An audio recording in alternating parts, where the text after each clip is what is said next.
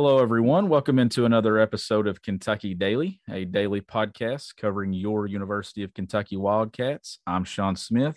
He's Derek Terry. We're officially Tim Couch away from kickoff. Derek. trying to think of other number twos on the spot, and I couldn't. So yeah, you're right. Tim Couch, uh, two days away, and uh, what better way to keep it going on the football side of things and bringing on a a guest to talk a little UK football, SEC, hell, really general football, bringing in an LA guy, Ryan Leaf. Uh, Sean, this is the first time, right? We were trying to think. I don't think we've ever had a quarterback on here. No, the only, the only quarterback was quarterback Terry Wilson last year, but oh yeah, yeah, someone that could, you know, an analyst wise, we've we've got the guys that have been in the trenches and everything like that, the wide receivers and Chris Doering, but we've never had a quarterback. So we're excited to have Ryan join the podcast. Uh, Ryan is a guy with his West Coast ties, Derek, that is familiar with Liam Coen and and his offense, and actually had a conversation with Liam, which he's going to share a little bit on this episode. Yeah, I thought that was a great angle. It's something I certainly didn't realize or put two and two together that they might have been familiar with each other, but uh, they certainly are. And you know, he provides that perspective on Coen. Um, he talked about what he thought Kentucky needed to do to kind of stay in the hunt in the SEC East this year. Of course, he is super high on UK um, picked him to win 10 games, right? So yeah. also shared his perspective, obviously, from being a quarterback on some of the challenges Will Levis is going to face here in this first game as he prepares as a, you know, truly as a first time starter. Someone who, like, like we said on the pod, has started a couple of games in his career at Penn State, but never was truly, you know, the guy like he is this year. So I was really curious to get his thoughts on that. And uh, anything else stand out to you about what fans are about to listen to. Yeah, he picks Kentucky to beat Florida. Yeah, I'm sure that's one that's going to stand out when you when you look at it and they're ten and two. He obviously has them beating Florida or LSU because mm-hmm. I I think Georgia's for sure one of the two losses. So he, he's high on Kentucky. He's very high on Texas A&M. Actually, has them going undefeated. Uh, he explains his reasoning for that, and he's also high on Ole Miss as well, and had Alabama with two losses and then LSU with an eight and four team there in his West ranking. So we're, we're going to dive into that. We're going to dive into uh, some Kentucky football talk, like you said about Will Levis, who I'm just now seeing that it looks like he is going to be making phone calls today on behalf of UK yeah, Athletics for for ticket. Is there a guy, Derek, that we he's so intriguing. We, we I talked to to Chris Doering about this that there's always those intriguing guys in college football that you have no clue really what to expect and you, you don't really know until fan like fans are going to get their first look at the guy because there was no spring game he wasn't here. Uh, fan day was was what it was you didn't get a great look but how intriguing is will will levis? And just he's a guy that when you read his social media he has a ton of confidence. Yeah i think uh I, I went and listened. I don't know how many people listened to it or read about Terry Bowden's presser yesterday. He did say something interesting. Sean, I don't know if you saw it because I know we didn't talk about it, but he basically said that he was a little concerned. Well, he more or less said they couldn't stop the run if Kentucky just decided to run. So he was hoping they would draw back and throw it some more, maybe give them a better opportunity, which kind of made me think, you know, how much will we see um, this Saturday? Yeah. from Kentucky's offense in the throwing game. Uh, and I still do think they're going to drop back and throw it a little bit. And, you know, I don't blame Bowden for saying that because you would think ideally, if you feel like you can't stop the run, at least throwing the ball might lead to some more, you know, incompletions, per, perhaps interceptions, clock stop, and all those things that go into the passing game. Um, whereas if a team's just running the ball down your throat, there's really nothing you can do about it. And it's probably one of the more hopeless feelings I would say in football, whenever you can't stop a team that just decides to line up and run it against you. Um, but I do think this will be an opportunity. Like we'll talk more tomorrow, I guess, on like what we expect from the ULM game. Um, but I do think you're going to get some moments in that game where you really say, wow, and you're really going to be able to dream on his potential. I don't think he's going to play a perfect game by any means. I think he's going to have some some moments where it's clearly he needs to work on some things, but you would expect that in any first time start, right? Yeah, and I look at it two ways here, and then we'll move into this interview. If let's say that they come out and just run the ball, run the ball, run the ball, then Missouri has nothing on tape when it comes to their offense. But then they come out, let's say they take just just a few shots here and there, then Missouri has to be aware of that. With Kentucky still not showing everything they want to do, this the perfect thing to me would be Kentucky just to come out and just destroy ULM early put it away, play some of those younger guys, and then go into Missouri with still their entire game plan intact and offense without really showing too much. I think it's a good point. That's definitely a good point. And I'll talk about it tomorrow. Yeah. We've mentioned it a little bit anyway, but like there is a fine line in this game, I think. And yeah, truthfully, you probably don't have to do a whole lot to beat ULM. But at the same time, I think you want to get enough work done to feel good yep. going that's into that Missouri game. Yep, that's a fair point. Uh, exactly, I, I agree with that because you there is a line. You don't want to do too much, and you don't want to do too little. yeah, so, you need the guys and, to be comfortable for a really really important week too, for sure. And and we're not going to do too much because we're gonna we're not going to sit here and ramble too much because we're going to save that because you came here to hear from our guest Ryan Leaf, who joins us now on Kentucky Daily. When you need mealtime inspiration, it's worth shopping Kroger, where you'll find over 30,000 mouthwatering choices that excite your inner foodie. And no matter what tasty choice you make, you'll enjoy our everyday low prices, plus extra ways to save, like digital coupons worth over $600 each week. You can also save up to $1 off per gallon at the pump with fuel points. More savings and more inspiring flavors make shopping Kroger worth it every time. Kroger, fresh for everyone. Fuel restrictions apply. Another day is here, and you're ready for it. What to wear? Check. Breakfast, lunch, and dinner? Check. Planning for what's next and how to save for it? That's where Bank of America can help. For your financial to-dos, Bank of America has experts ready to help get you closer to your goals. Get started at one of our local financial centers or 24-7 in our mobile banking app. Find a location near you at bankofamerica.com slash talk to us. What would you like the power to do? Mobile banking requires downloading the app and is only available for select devices. Message and data rates may apply. Bank of America and a member FDIC. Ryan, thanks for joining us. You bet. Thanks for having me, fellas.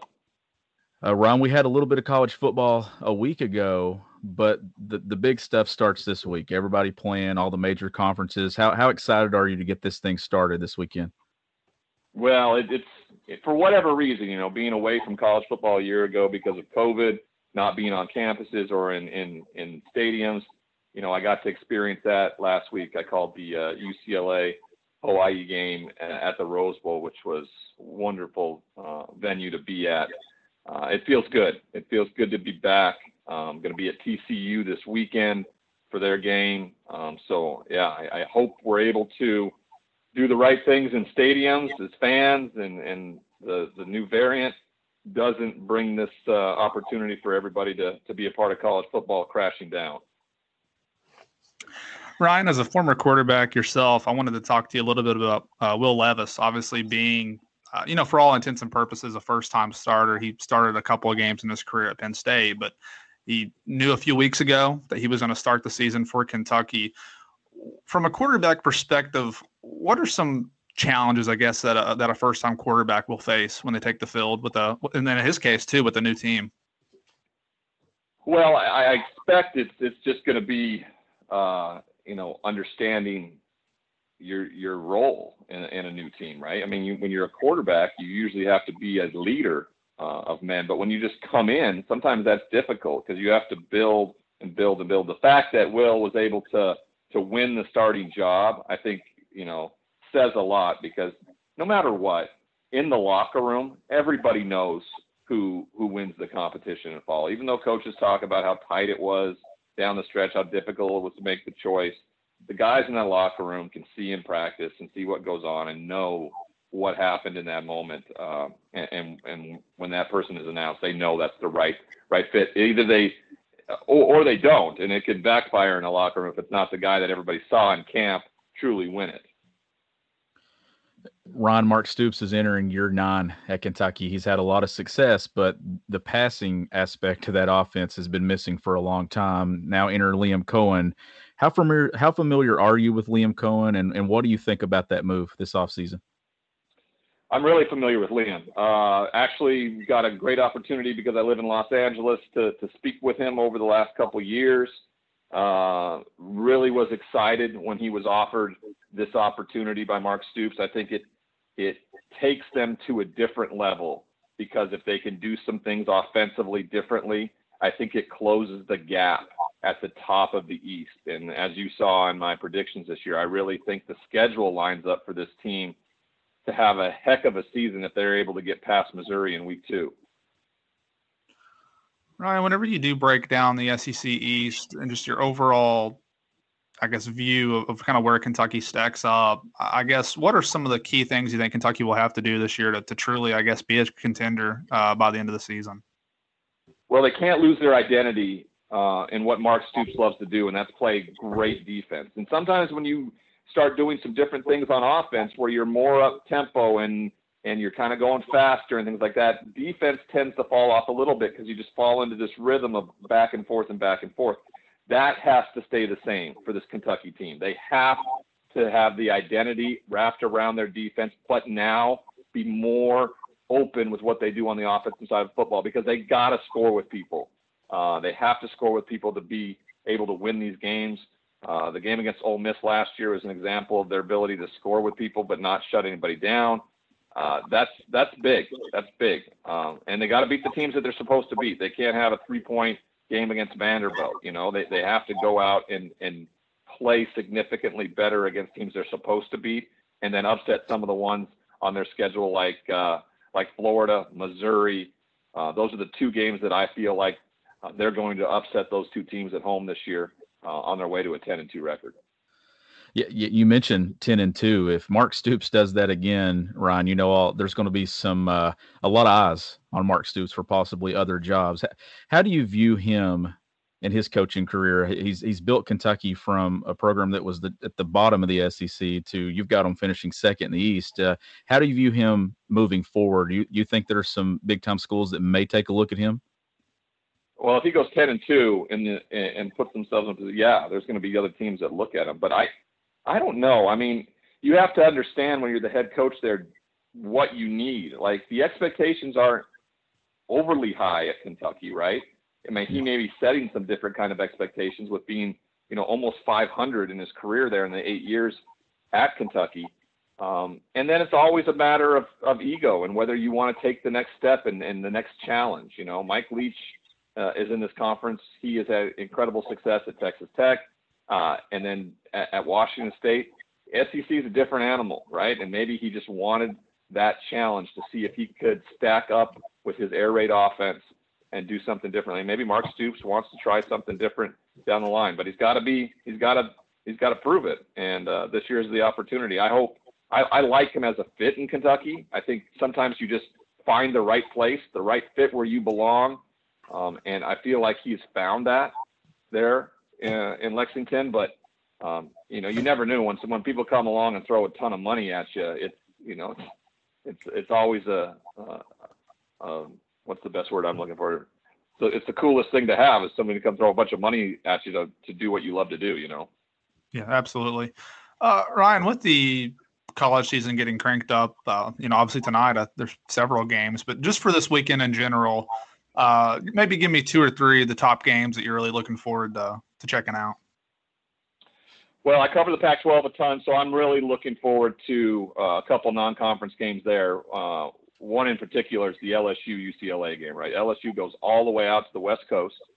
Uh, they uh, um, have been displaced because of uh, Hurricane Ida, and um, and what that what that's going to mean not only to the LSU Tiger group because of the down season they had, but for this UCLA team because a lot of people are expecting some big things. Now they dominated a Hawaii team last year or last week, um, but that's Hawaii. This is a different animal. They're able to perform well and possibly upset uh, the defending national champions from from two years ago.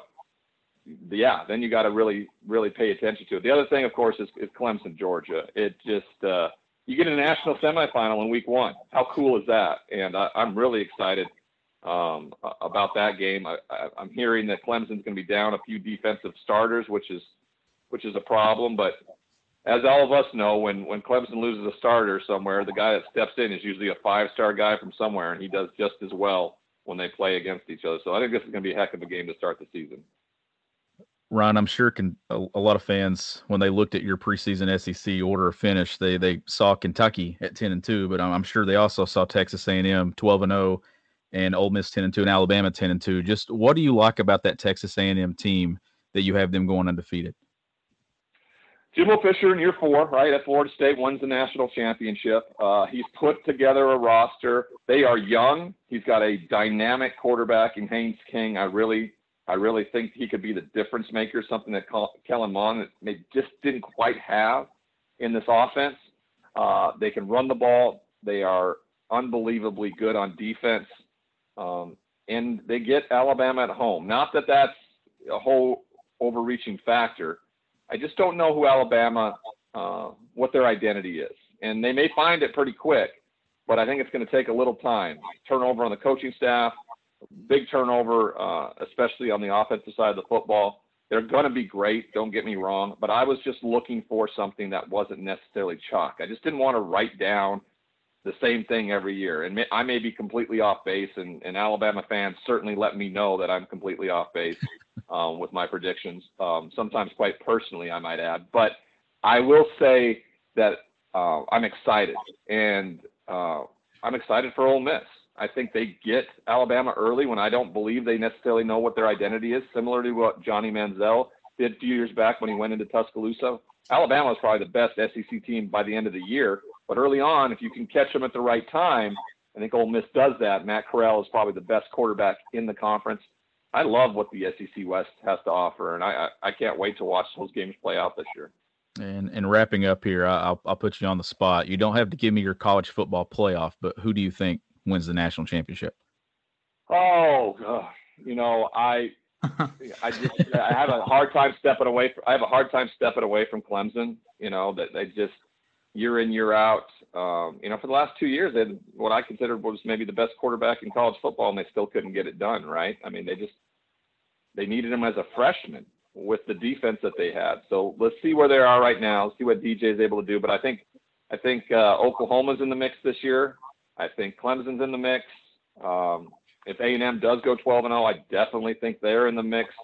Uh, and then Ohio State and, and the University of Washington. Those are the five teams that I'm kind of, um, you know, toying around with in terms of what the college football playoff will be. I, and I still wouldn't be surprised if there was a 10 and 2 Alabama team that's playing really well down the stretch that uh, the committee doesn't look at and go, ah, we can't, we can't leave them out. We can't leave them out.